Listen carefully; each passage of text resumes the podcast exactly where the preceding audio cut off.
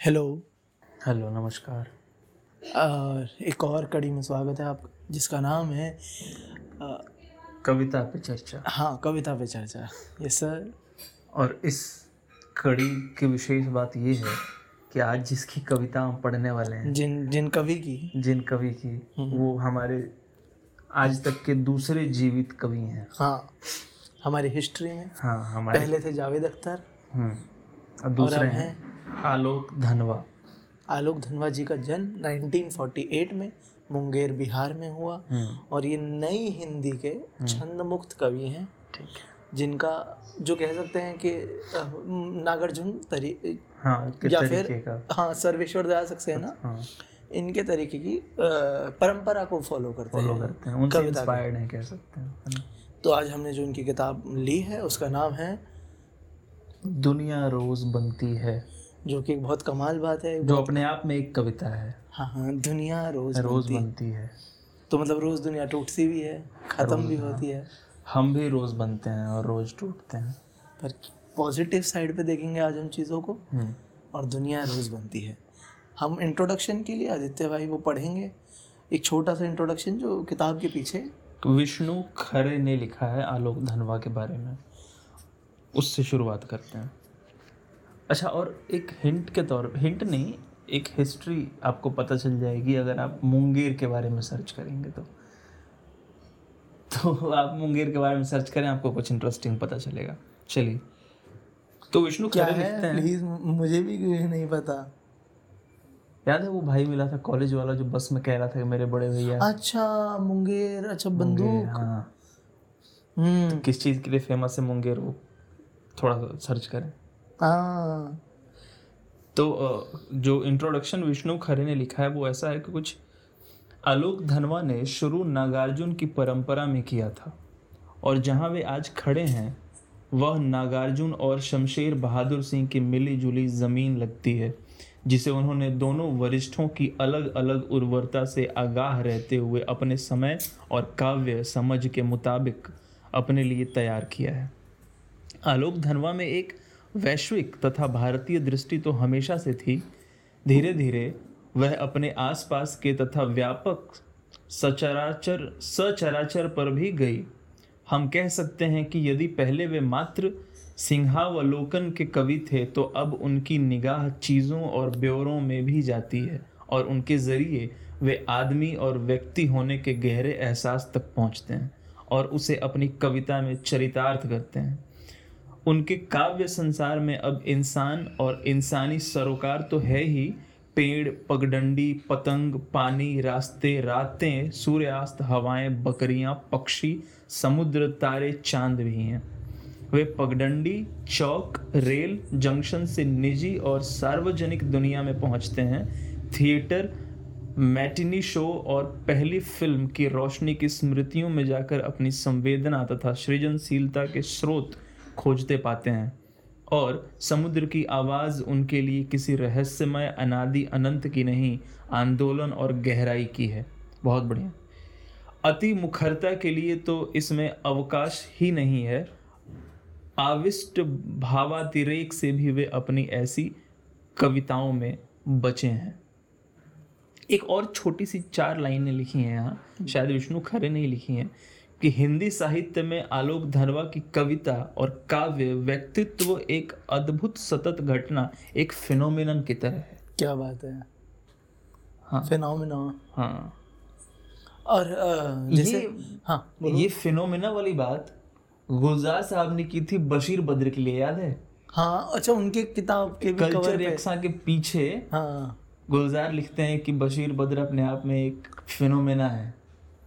तो दूसरी बार यहाँ पढ़ने को मिलती है। अच्छा और एक एक जैसे विष्णु खरे जी ने बहुत कमाल तरीके से वो बताया है कि एक्चुअली आलोक धनवा किन बारे में कविता करते हैं? तो वो रेगुलर चीज़ें जो हैं जो आप रोज एक्सपीरियंस करते हैं उनके बारे में कविता लिखते हैं पर उसमें कुछ हम्म। एक्स्ट्रॉर्डनरी ढूंढते हैं क्रांति जैसा कुछ। हम वो कह रहे हैं ना कि इनके काव्य संसार में इंसान और इंसानी सरोकार तो है ही। हम्म। साथ साथ और क्या क्या है? तो पेड़ है पगडंडी है। पतंग है जानवर है चाँद है समुद्र है ये सब कुछ है। और ये अभी पढ़ेंगे जब हम कविताएँ तो और क्लियर होगा। बिल्कुल। कि हाँ सच में ही इन्हीं मामूली चीज़ों को हाँ। लेके वो एक बहुत खास- कॉम्प्लेक्स हाँ। खास कविता बना देते हैं। बिल्कुल।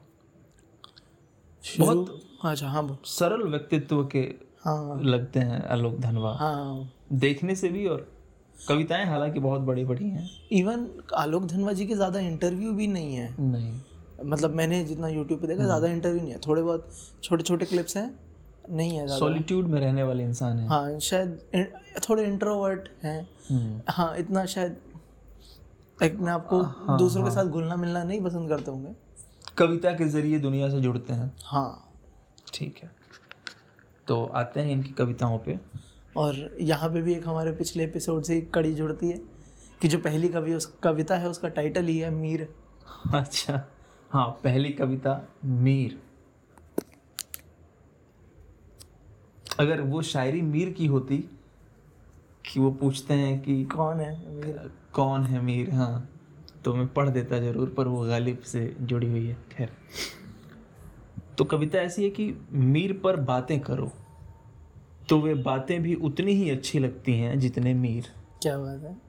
और तुम्हारा वह कहना सब दीवानगी की सादगी में दिल दिल करना दोहराना दिल के बारे में ज़ोर देकर कहना अपने दिल के बारे में कि जनाब यह वही दिल है जो मीर को गली से हो आया है। जो मीर की गली से हो आया है। क्या बात है? मतलब मीर की गली से हो आना भी अपने आप में एक बड़ी बात है एक बड़ी घटना है। हम्म। है ना? और वो इफ़ेक्ट जो मीर का रहता है जो हाँ। सब जो मीर पढ़ लेते हैं उनके ऊपर जो छाप छोड़ जाते हैं उनकी तारीफ़ करना। रेखते के एक तुम ही बड़ा उस्ताद नहीं हो होगा कहते हैं जमाने में कोई मीर भी थे। मीर भी थे। तो मीर बड़ा नाम है। हाँ और मीर की इवन शायरी में और यहाँ पे बहुत अच्छा लिखा है दिल की ही बातें होती है ना। सही बात है। है ना?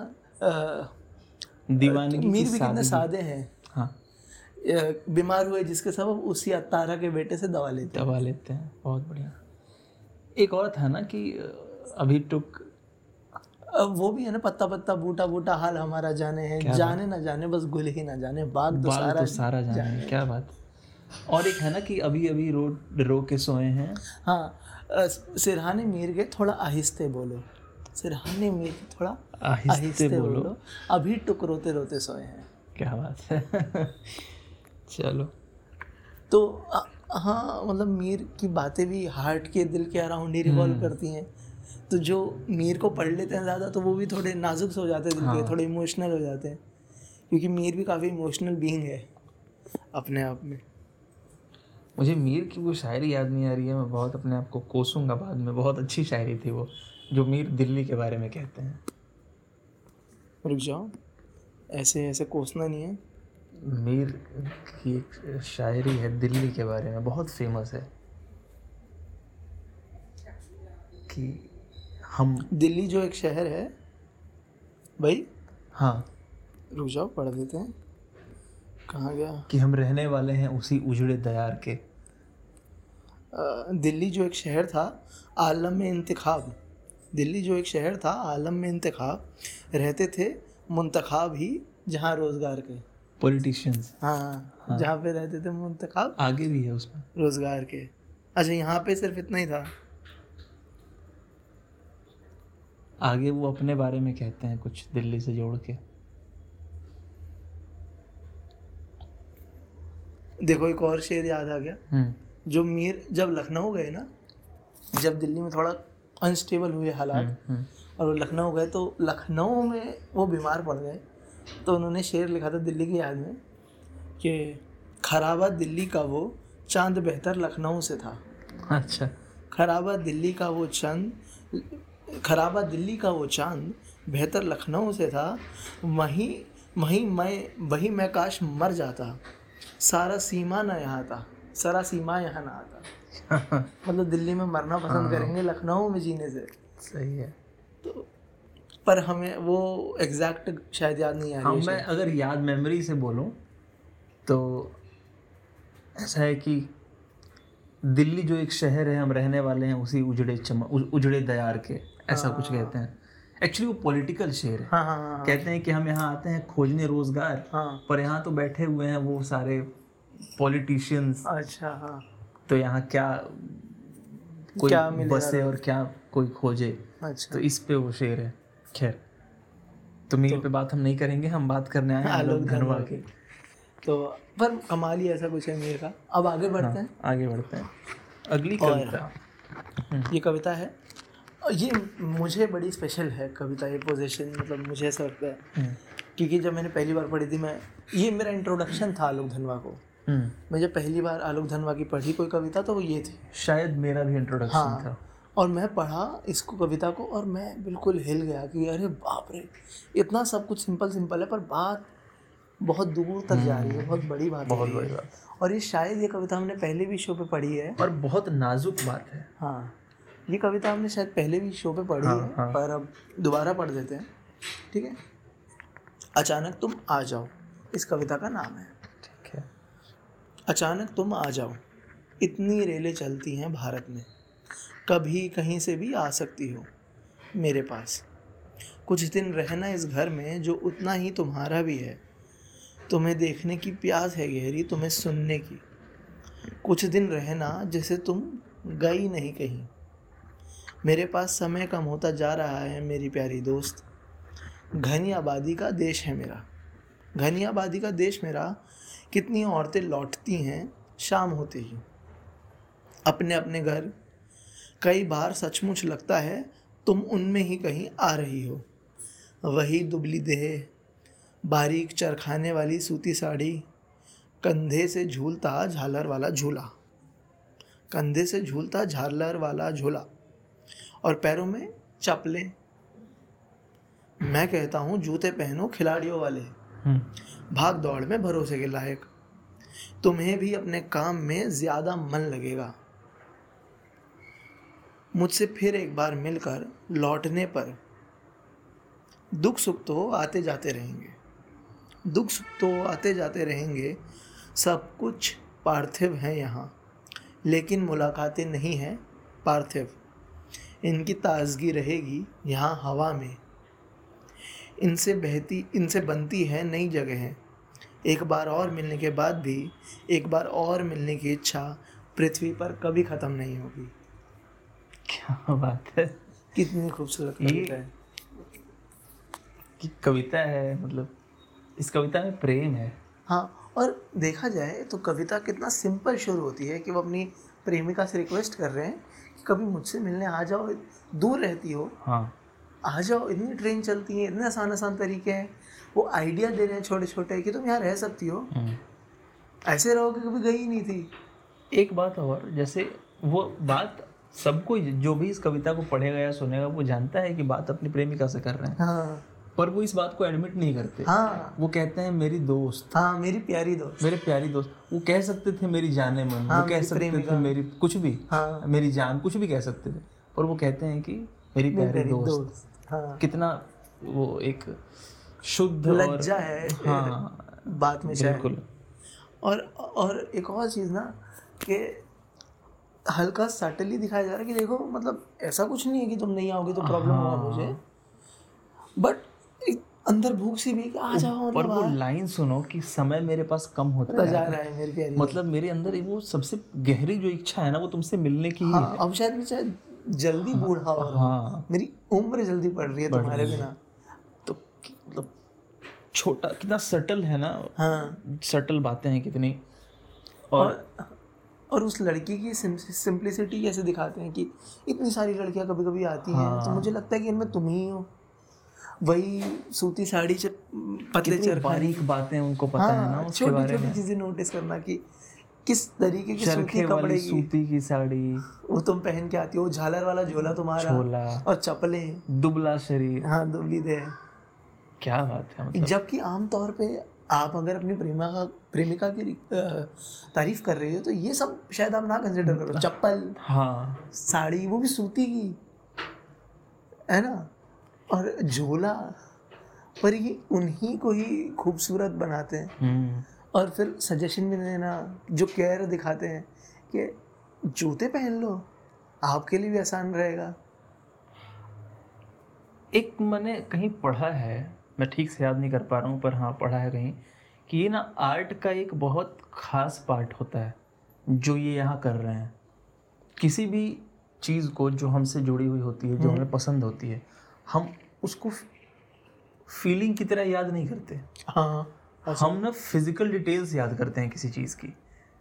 अच्छा। जैसे अगर हम याद करेंगे कि हमने चाय पी थी। हम्म। तो हम ये याद नहीं करेंगे एब्स्ट्रैक्ट कि चाय का टेस्ट क्या था। ठीक है। हम शायद कप को याद करें। हम जब इमेजिन करें तो शायद कप में रखी हुई चाय को याद करें। हम्म। आसपास लोग कौन कौन आसपास कौन लोग थे? चाय का कलर कैसा था कैसा था? तो फ़िज़िकल डिटेल्स को याद करते हैं। अच्छा जैसे प्रेमिका के बारे में ही बात करें। हम्म। तो जब हम प्रेमिका के बारे में सोचते हैं तो क्या ये सोचते हैं क्या कि प्यार सोचते हैं क्या कि प्यार कैसा है हमारे बीच? हम्म, या उसका चेहरा सोचते हैं।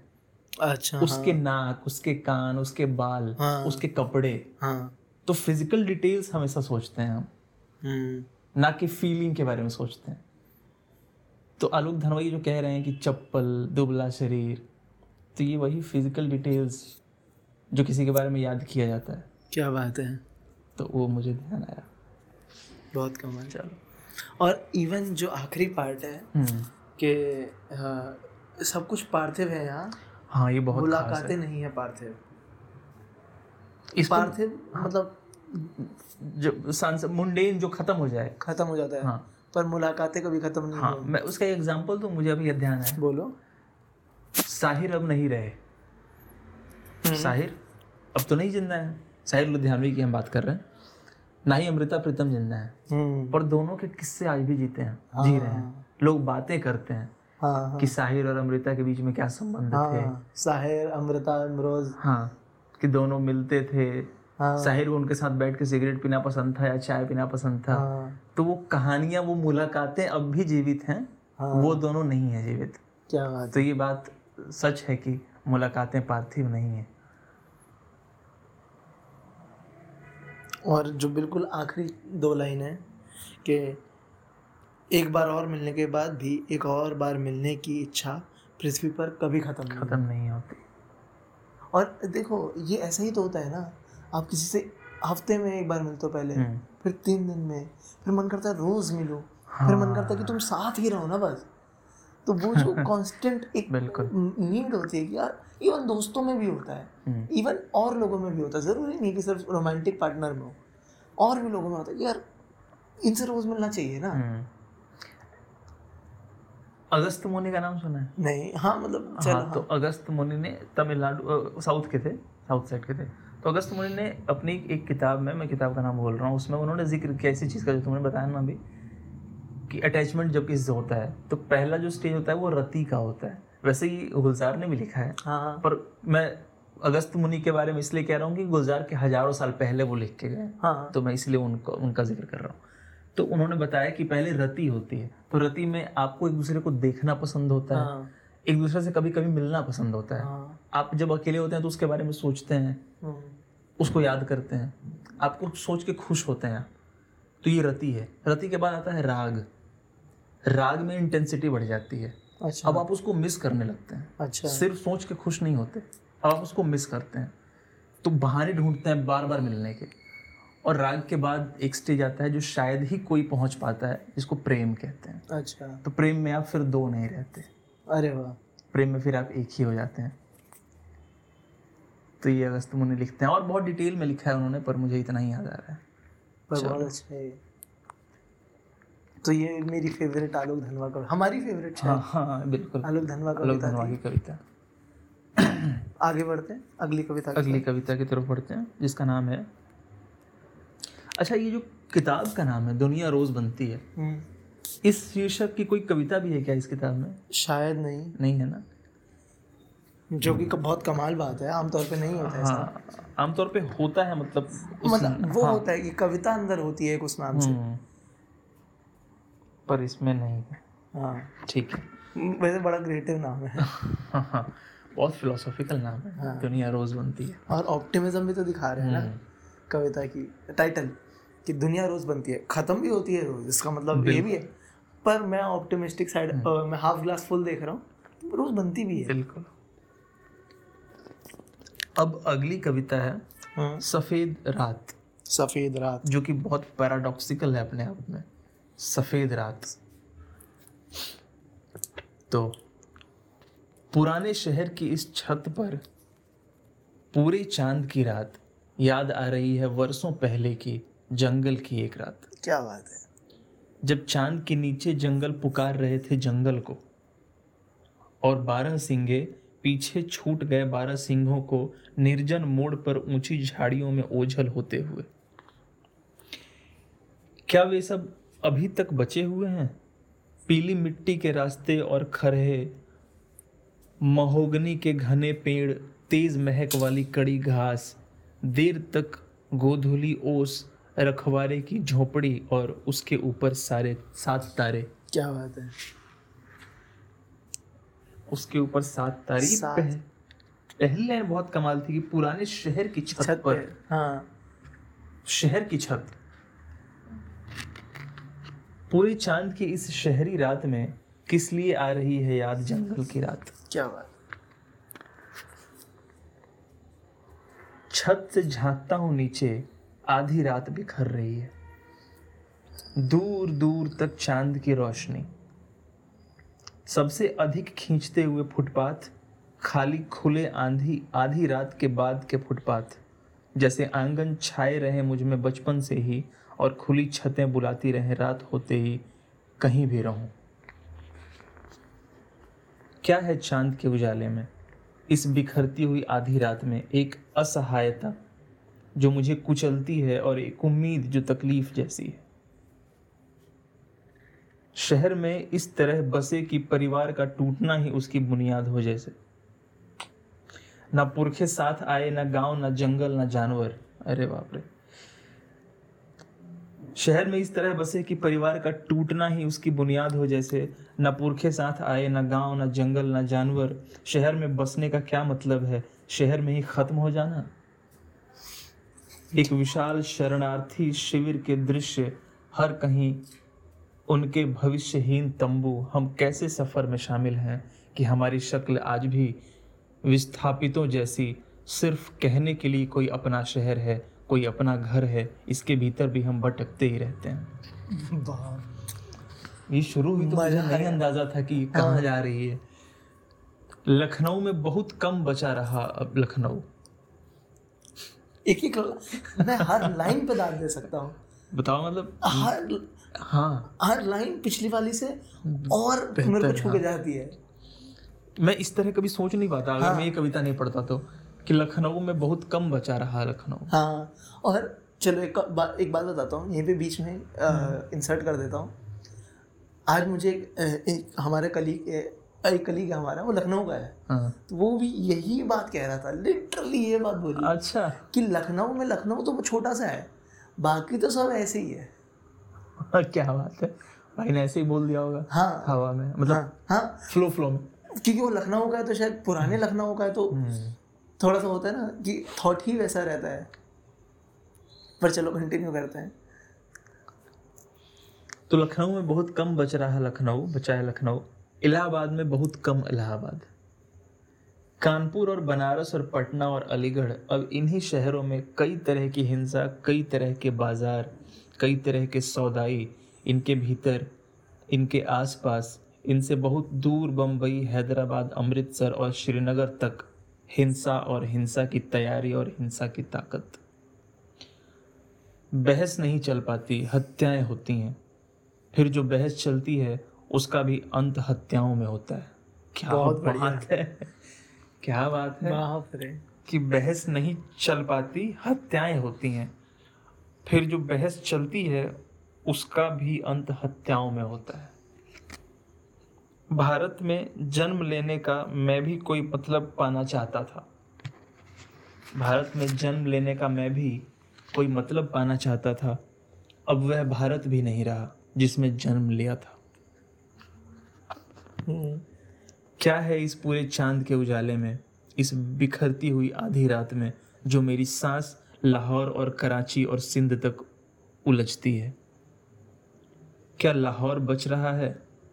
वह अब किस मुल्क में है? न भारत में न पाकिस्तान में न उर्दू में न पंजाबी में। पूछो राष्ट्र निर्माताओं से क्या लाहौर फिर बस पाया कभी? क्या बात है। क्या बात क्या है? है? ये तो हुस्ना जैसे इन्फ्लुएंस नहीं है। हम्म, जैसे हुस- हुस्ना ने इन्फ्लुएंस लिया बिल्कुल हुस्ना कुछ ऐसा ही है। पीयूष मिश्रा जी का हुस्ना। हम्म पीयूष मिश्रा। जैसे यह अछूती आज की शाम की सफ़ेद रात एक सच्चाई है लाहौर भी मेरी सच्चाई है। क्या बात है। कहाँ है वह? हर आसमान वाला शहर बगदाद। सॉरी कहाँ है वह हरे आसमान वाला शहर बगदाद? ढूंढो उसे अब वह अरब में कहाँ है? हम्म। पूछो युद्ध सरदारों से इस सफ़ेद हो रही रात में क्या वे बगदाद को फिर से बना सकते हैं? वे तो खजूर का एक पेड़ भी नहीं उगा सकते। वे तो रेत में उतना भी पैदल नहीं चल सकते जितना एक बच्चा ऊँट का चलता है। दूह और गुबार से अंतरिक्ष की तरह खेलता हुआ। क्या वे एक ऊँट बना सकते हैं? एक गुंबद, एक तरबूज, एक ऊँची सुराही, एक सोता जो धीरे धीरे चश्मा बना, एक गली जो ऊँची दीवारों के साय में शहर घूमती थी और गली में सिर पर फिरोजी रुमाल बांधे एक लड़की जो फिर कभी उस गली में नहीं दिखेगी। क्या बात। भाई कसम से मुझे गूज बम्स आ गए मेरी तो रात बन गई। मुझे गूज बम्स आ गए लिटरली रोंगटे खड़े हो गए मेरे। क्या पढ़ रहे हैं हम ये? अब उसे याद करोगे तो वो याद आएगी। अब तुम्हारी याद ही उसका बगदाद है। क्या बात है? तुम्हारी याद ही उसकी गली है उसकी उम्र है उसका फिरोजी रुमाल है। जब भगत सिंह फांसी के तख्ते की ओर बढ़े तो अहिंसा ही थी। उनका सबसे मुश्किल सरोकार। जब भगत सिंह फांसी की ओर बढ़े तो अहिंसा ही थी उनका सबसे मुश्किल सरोकार। अगर उन्हें कबूल होता युद्ध सरदारों का न्याय तो वे भी जीवित रह लेते बर्दाश्त कर लेते। धीरे धीरे उजड़ते रोज मरते हुए लाहौर की तरह बनारस अमृतसर लखनऊ इलाहाबाद कानपुर और श्रीनगर की तरह। क्या बात है? क्या कहा जाए अब इसके बाद? क्या एक्सप्लेन करेंगे हम? ये इसको क्या ये करें ये बहुत बाहर है रेंज से। हम्म। शुरू होता है उससे एक एग्जिस्टेंशियलिस्ट क्वेश्चन से हाँ शहर की छत क्या है? मतलब ये क्या ज़िंदगी आ गई है शहर में? हम्म। जो कि बहुत एक तो पूरी कविता ही डिप्रेसिंग बहुत सैड है। सही है बात है बहुत सैड जबकि रियलिटी है उसमें हाँ, कुछ ऐसा नहीं है हाँ। जो मेड अप हो। जो हुआ है उसके ऊपर ही लिखा है। इवन अभी भी वही हाल है बिल्कुल। कि शहर कैसे जैसे वो छोटा पार्ट है कि आप शहर में आना मतलब यहीं पे खत्म हो जाना है। हम्म। क्या है शहर में रहने का मतलब? कि आप इवन क्योंकि वो सब बता रहे हैं जैसे माइग्रेंट्स के साथ होता है। आप दूसरे शहर से शहर में आते हैं अपने ही देश में पर आपको वहाँ के जैसा ट्रीट नहीं करा जाता है। सही बात। डिफरेंट ट्रीट करा जाता है। आप वहाँ पे घर बना लो आप वहाँ पे कुछ भी कर लो आपको बाहर का ही माना जाएगा। जो कि सच है शहरों में जो होता है। और आप अपने फैमिली को नहीं ला पाते वो वो वहीं छूट जाता है कुनबा रिश्ते। हाँ ना पुरखे साथ आते हैं ना जंगल ना जानवर। हाँ।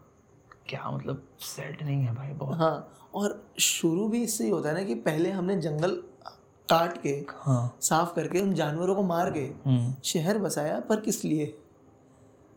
इसका कोई फ़ायदा तो किसी को भी नहीं मिला। और जो लोग ये करते हैं हाँ। उनके ऊपर भी एक सवाल है कि क्या वो रेत पे दो कदम भी चल सकते हैं जो ऊँट का एक छोटा सा बच्चा चल लेता है। हाँ वो एक पेड़ नहीं लगा सकते अपने पेड़ नहीं लगा सकते। और उजाड़ने की बारी आती है तो। तो हाँ सबसे पहले उजाड़ते हैं। और वो छोटा सा वो चार लाइन की अब बहस से पहले हिंसा होती है। हाँ और अगर कोई बहस होती भी है तो उसका तो अंत हिंसा हिंसा से ही होता है। और यही तो होता है अब हो रहा है। होता है। डेली रियलिटी है रोज का सच है। होता था होता है और पता नहीं होगा भी आगे जाके। हम्म। पर और और वो सब कि अब ये शहर वो नहीं बचे जो शायद इंसेप्शन पे थे हम्म, हम्म। या जो हम बड़ों ने देखा था। जिस शहर में मैं जन्म लिया तो वो, वो शहर कहते हैं ना कि भारत में जन्म होने का मतलब मैं समझना चाहता हूँ। हाँ। फिर कहते हैं कि अब ये वो भारत तो है नहीं जिसमें मैंने जन्म लिया था। हाँ। बाप रे। बहुत भारी है। सो so सॉरी हम इसको एक्सप्लेन नहीं करेंगे मतलब हाँ हाँ बहुत बाहर है हमारी हाँ, रेंज से। आप खुद पढ़ें। हाँ। खुद पढ़ना कॉन्टेम्पलेट करना ज़्यादा सही रहेगा। और ये शायद कविता इस कविता का मकसद भी वही है कि आप खुद पढ़ के अपना मतलब समझें। बिल्कुल। जैसे भगत सिंह वाला जो पार्ट है एंड जैसे करते हैं कि कैसे अहिंसा ही हिंसा अगर वो हिंस जो युद्ध देवता हैं उनके साथ उनकी बातों में आ जाते हैं। जो सॉरी बोल देते जो कहा गया था कि माफ़ी मांग लीजिए तो आपको छोड़ दिया जाएगा। हाँ वो नहीं माने। तो कमाल है। बहुत बहुत मज़ेदार लगा। मतलब और वो हुस्ना में तो है इससे इंस्पिरेशन मुझे याद आ गए धूमिल। याद है शहर वाली बात धूमिल करते हैं कि जब आप शहर में जाते हैं हाँ हाँ, हाँ चाय आपसे पूछा जाता है तो आपके बीच आपके और उनके बीच एक लकड़ी का काट का कुछ रख दिया जाता है। हाँ। हाँ एक ऐसी कविता थी हाँ, हमने पढ़ी थी जो है ना? शहर पे कटाक्ष करते हैं वो भी। हाँ हाँ लोगों के तरीकों हाँ, पे। हाँ, शहर के कल्चर पे। वो कैसे दूसरे को ट्रीट ट्रीट करते ट्रीट करते हैं वो सबके बारे में। कि शहर में अब भावनाएँ नहीं रही। हाँ। शहर में अब पता नहीं आपका जेब दिखा जाता ऐसा कुछ है? हाँ आप पिछले एपिसोड्स में जाएँगे तो आपको मिल जाएगी धूमिल जी वाले एपिसोड सुदामा पांडे हम्म, धूमिल। पर ये कविता बहुत हैवी हो गई। ये ये शीर्षक मुझे पूरी कविता पढ़ने के बाद समझ आया कि ये शीर्षक ही झूठ है। हाँ। सफ़ेद रात जैसा कुछ नहीं होता। रात काली होती है। नहीं पर देखा जाए जो मैं अपना अंडरस्टैंडिंग बता रहा हूँ कि झूठ सफ़ेद होता है ना पर। मतलब कोशिश तो यही की जाती है कि झूठ सफ़ेद नहीं पर कहा जाता है ना सफ़ेद झूठ काला सच। हम्म, तो ये ये जो सच है ये झूठी रातें हैं। हम्म। ये झूठी दुनिया ये झूठा है हाँ, जो हमने बना लिया से ही। जोड़ रखा है सब कुछ। हाँ। कह सकते हैं। बाकी ये हमारी समझ है। हाँ। हाँ। ये जो लिमिटेड अंडरस्टैंडिंग जो हाँ, हम लेके बैठे हैं यहाँ पे हाँ ये हो सकता है किसी और को बिल्कुल ही कुछ ऑपोजिट डिफरेंट समझाओ। और इवन हम भी अगर इस पे घंटों बात करें तो हाँ कुछ और निष्कर्ष पे आ सकते हैं। कुछ और निष्कर्ष पे आएँगे कई लेयर्स खोल के सामने आएँगे। हम्म, पर लिमिटेड टाइम है तो हम सिर्फ़ पढ़ ही सकते हैं। और अगली कविता की तरफ़ अगर बढ़ें तो एक या दो और करते हैं हाँ। क्या है अगली कविता? मीर हमने पढ़ लिया सफ़ेद रात पढ़ लिया गोली दागो गोली दागो। पोस्टर। अच्छा ये सबसे पॉपुलर कविता है मतलब हम्म, धूमिल जी की। हर क्रांतिकारी उसमें मोर्चे में ये पढ़ी जाती है अच्छा। हाँ ये मतलब बहुत धूमिल जी की सॉरी सॉरी सॉरी आलोक धनवा जी की। आलोक धनवा जी ये हर क्रांतिकारी मोर्चे में पढ़ी जाती है हाँ। और सब लेफ़्ट सर्कलों में चलती है। अच्छा। और ये अ, है कविता जो थोड़ा कॉन्टेक्स्ट बता दूँ। बक्सल बारी से इसका लेना देना है। बक्स अमर बारी- बक्सर बारी हाँ। हम्म, अमर बारी तुम्हार बारी नक्सल बारी से लेना देना है इसका। अच्छा। थोड़ा सा और जमींदारी और पूंजीवाद के ऊपर इसका कटाक्ष है। ठीक है? ध्यान से सुनना। ये 1972 की 20 अप्रैल है। या किसी पेशेवर हत्यारे का दायां हाथ, या किसी जासूस का चमड़े का दस्ताना, या किस, या किसी हमलावर की दूरबीन पर टिका हुआ धब्बा। जो भी हो, इसे मैं केवल एक दिन नहीं कह सकता। जहाँ मैं लिख रहा हूँ, ये बहुत पुरानी जगह है, जहाँ आज भी शब्दों से अधिक तंबाकू का इस्तेमाल होता है। आकाश यहाँ एक सुअर की ऊंचाई भर है। यहाँ जीभ का इस्तेमाल सबसे कम हो रहा है। यहाँ आँख का इस्तेमाल सबसे कम हो रहा है। यहाँ कान का इस्तेमाल सबसे कम हो रहा है। यहाँ नाक का इस्तेमाल सबसे कम हो रहा है। यहाँ सिर्फ़ दांत और पेट है। अच्छा। यहाँ सिर्फ़ दांत और पेट है। मिट्टी में धसे हुए हाथ हैं। आदमी कहीं नहीं है। केवल एक नीला खोखल है, जो केवल अनाज माँगता रहता है। एक मूसलाधार बारिश से दूसरी मूसलाधार बारिश तक। यह औरत मेरी माँ है या पाँच फीट लोहे की एक छड़, जिस पर दो सूखी रोटियाँ लटक रही हैं। मरी हुई चिड़ियों मरी हुई चिड़ियों की तरह अब मेरी बेटी और मेरी हड़ताल में बाल भर का भी फ़र्क नहीं रह गया है। जबकि संविधान अपनी शर्तों पर मेरी हड़ताल और मेरी बेटी को तोड़ता जा रहा है। क्या इस आकस्मिक चुनाव के बाद मुझे बारूद के बारे में सोचना बंद कर देना चाहिए? क्या 1972 की इस 20 अप्रैल को मैं अपने बच्चे के साथ एक पिता की तरह रह सकता हूँ? स्याही से भरी दावात की तरह स्याही से भरी दावात की तरह एक गन, एक गेंद की तरह क्या मैं अपने बच्चों के साथ एक घास भरे मैदान की तरह रह सकता हूँ? वे लोग अगर अपनी कविता में मुझे कभी ले भी जाते हैं तो मेरी आँखों पर पटिया बाँध कर मेरा इस्तेमाल करते हैं और फिर मुझे सीमा से बाहर लाकर छोड़ देते हैं। वह मुझे राजधानी तक कभी नहीं पहुँचने देते हैं। मैं तो जिला शहर तक आते आते जकड़ लिया जाता हूँ। सरकार ने नहीं इस देश की सबसे सस्ती सिगरेट ने मेरा हाथ सा, हाथ साथ दिया है। सरकार ने नहीं इस देश की सबसे सस्ती सिगरेट ने मेरा साथ दिया है। बहन के पैरों के आसपास पीले रेण के पौधों की तरह उगा था जो मेरा बचपन। उसे दरोगा का भैंस चर गया है। क्या बात। उसे दरोगा का भैंसा चर गया है। आदमीयता को जीवित रखने के लिए अगर एक दरोगा को गोली दागने का अधिकार है तो मुझे क्यों नहीं? फैक्ट अगर आदमीयता को जीवन रखने के लिए एक दरोगा को गोली दागने का अधिकार है तो मुझे क्यों नहीं? जिस ज़मीन पर मैं अभी बैठकर लिख रहा हूँ, जिस ज़मीन पर मैं चलता हूँ, जिस ज़मीन को मैं जोतता हूँ, जिस ज़मीन में बीज बोता हूँ, और जिस ज़मीन से अनाज निकाल कर मैं गोदामों तक ढोता हूँ, उस ज़मीन के लिए गोली दागने का अधिकार मुझे या उन उन दोगले ज़मींदारों को उस ज, उस ज़मीन के लिए गोली दागने का अधिकार मुझे है या उन दोगले ज़मींदारों को जो पूरे देश को सूद खोर का कुत्ता बना दे देना चाहते हैं? अरे बाप रे। यह कविता नहीं है ये गोली दागने की समझ है। सही है सही बात जो तमा जो त, जो तमाम कलम चलाने वालों को तमाम हल चलाने चलाने वालों से मिल रही है। खत्म। अरे बाप रे ये तो किसानों के लिए लिखी है। क्रांति है ये। किसानों के हक में लिखी है कविता है कि किसानों को पूरा हक होना चाहिए अपनी ज़मीन बचाने के लिए अपने हक बचाने के लिए अपना जो सही प्राइस है वो, वो पाने के लिए पाने के लिए। इंसाफ लेने के लिए गोली दागने का अधिकार होना चाहिए। और इस कविता का नाम इसलिए है गोली दागो पोस्टर। हाँ यार। वो मतलब काफ़ी चीज़ें हैं इसमें। हम्म। जैसे वो है ना कि रेड की तरह जो उग गया था मैं अपनी बहन के पैरों के पास हाँ। दरोगा के भैंसे ने उसे चर चर लिया लिया। वो मेरा जो बचपन था उसे दरोगा का भैंसा चर गया। चर गया। मैं अपनी बहन की केयर में बड़ा एक अच्छा मासूम सा कुछ बना था पर वो जो जालिम पुलिस वाला है। उसने वो बचपन खा लिया। खा लिया। अब अब जो बचाऊं वो मैं बचाऊं। या फिर एक लाइन है बहुत अच्छी कि इस देश की सरकार से ज़्यादा मेरा साथ इस देश की सबसे सस्ती सिगरेट ने दिया दिया क्या कॉन्ट्रास्ट है? कि वो तो हाँ। नंबर वन सिगरेट या फिर जो कि एक बिल्कुल, रुपए की आती है वो ज़्यादा मेरा साथ रही है इस सरकार के। तो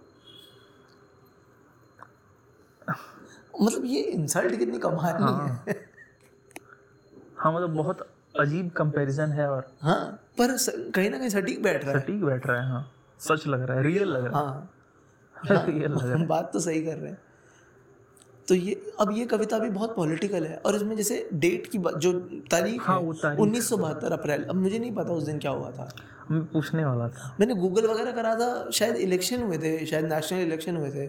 हम्म, एट्टी फोर से पहले वाले इलेक्शन अच्छा, जो हुए थे वो हाँ एट्टी टू में हुए थे शायद। बहत्तर सेवेंटी टू 72 हाँ शायद इंदिरा गांधी वापस पूरे पावर के साथ आई थी। हाँ सतहत्तर में इमरजेंसी थी ना? हाँ। तो फिर इमरजेंसी से पहले शायद इंदिरा गांधी का पहला टर्म होगा वो। अच्छा पता नहीं शायद हम या फिर कुछ भी हो सकता है यहाँ पे। हाँ हम होमवर्क करके नहीं आए हैं आप इस कविता पे नहीं करा हमने। हाँ आप कर लीजिएगा। हाँ शायद कोई लॉ पास हुआ होगा कोई बिल पास हुआ होगा या फिर हो सकता है नक्सलबारी का कुछ हम्म। कुछ तो हुआ है। क्योंकि इतना स्पेसिफिक मेंशन है हाँ अप्रैल की उन्नीस सौ तारीख और साल का तो हाँ कुछ तो कुछ तो है। पर, पर काफ़ी पॉलिटिकल कविता है। बहुत पॉलिटिकल हाँ। जिसको जो समझ आए उनके लिए बेहतर है। अपनी समझ को बेहतर करें। पढ़ते रहें। पढ़ते रहें। आलोक धनवा को ज़रूर पढ़ें बहुत यूनिक हाँ। और बहुत और जैसे इंट्रोडक्शन में था विष्णु खरे जी ने लिखा था कि नॉर्मल चीज़ों के बारे में बातें करते ना पगडंडी घास हवा। अभी तक हमने जितनी कविताएँ पढ़ी उनमें कुछ भी ऐसा है क्या जो आउट ऑफ़ वर्ल्ड हो? हाँ। जो बहुत एब्स्ट्रैक्ट हो ऐसा कुछ नहीं है। और ये कविताएँ इन कविताओं के साथ कोई भी रिलेट कर सकता है। कोई भी हाँ। सबके लाइफ के साथ जुड़ी हुई बातें हैं। हाँ शायद सबसे अमीर से अमीर सबसे गरीब और सबसे गरीब। क्योंकि घास तो अभी भी शायद हाँ। उनके आसपास कहीं खिलती है।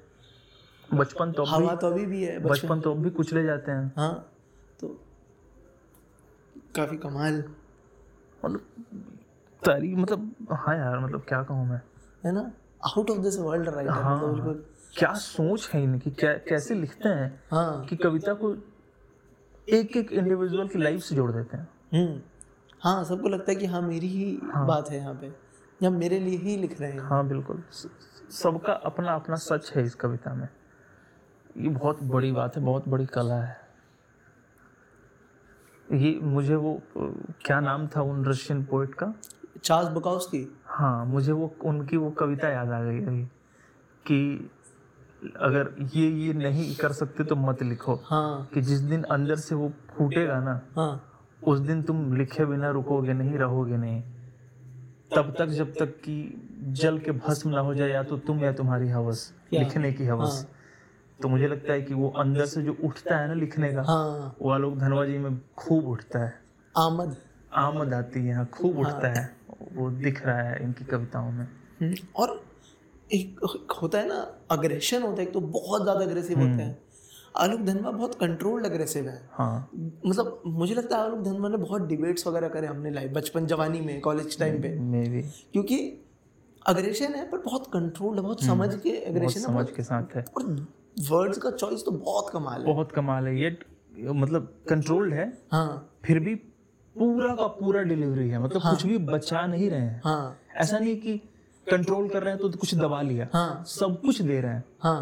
पर अग्रेशन में नहीं दे रहे हैं। हाँ समझ के साथ अग्रेशन समझ के हाँ। समझ के साथ दे रहे हैं। हाँ जैसे यूजुअली लोगों को गुस्से में दिमाग काम करना बंद कर करना बंद कर देते ये काम एंड कंपोज अग्रेशन है कि हाँ ये प्रॉब्लम है ये गलत है इसकी मतलब कितनी कैसी क्या बात है कि गोली दागने का अधिकार होना चाहिए मुझे? एक किसान को गोली मारने का सही शब्दों में हम्म।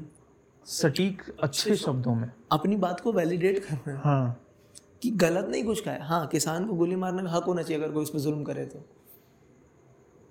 क्या बात है? और सिर्फ़ कह नहीं रहे हैं ना? हाँ। एक होता है कह देना। हाँ। एक होता है इस तरह से कहना कि सामने वाला भी सोचने पे मजबूर हो जाए। हाँ। तो क्या गोली दागने का अधिकार एक दरोगा को है? मुझे नहीं है। क्यों? हम्म, क्या? अब ये सिर्फ़ स्टेटमेंट नहीं है। हाँ और उससे पहले बताया गया ना कि दरोगा तो बचपन खा गया मेरा। तो क्या अभी भी उसके पास ही अधिकार होना चाहिए गोली मारने का? तो ये बहुत बड़ी बात है कि वो कि राइटर अपने थॉट्स तुम्हारे अंदर प्लांट कर दे। हम्म। छोटी बात हाँ, नहीं है। या फिर तुम्हारे अंदर की जो आग थी उसे इग्नाइट कर इग्नाइट कर दे उसे। हाँ। ये बहुत कमाल की बात है। और इनकी कविताएँ पढ़ के महसूस होता है ना कि हाँ कोई है मेरे लिए या मेरी बात करने के लिए। बिल्कुल। तो ये कुछ चार कविताएँ थी आलोक धनवा जी की। हो फिर सक कभी मौका मिले तो फिर पढ़ेंगे। फिर पढ़ेंगे। और बेटर होमवर्क के साथ आएँगे? हाँ। और जिन पीछे दो कवियों का ज़िक्र था ना नागार्जुन जी। नागार्जुन और शमशेर बहादुर सिंह। इनको भी कभी पढ़ेंगे। हाँ। अगर इनसे इंस्पायर्ड हैं और नागार्जुन का तो क्या ही कहना नागार्जुन को तो पता नहीं क्या टाइटल दिया जाता है मैं याद नहीं कर पा रहा नागार्जुन जी को तो बहुत उनका तो फेवरेट का हॉबी था ना जेल जाना। हाँ मतलब वो तो बहुत ही बड़े कवि हैं वो हाँ। है ना? तो नई हिंदी ऑलमोस्ट बनाई है हाँ तो नई हिंदी जो। कविता में जो नई हिंदी का प्रयोग है वो तो बनाए नागार्जुन और इन्हीं सबने। तो नागार्जुन जी को पढ़ेंगे। दिनकर दुष्यंत नागार्जुन।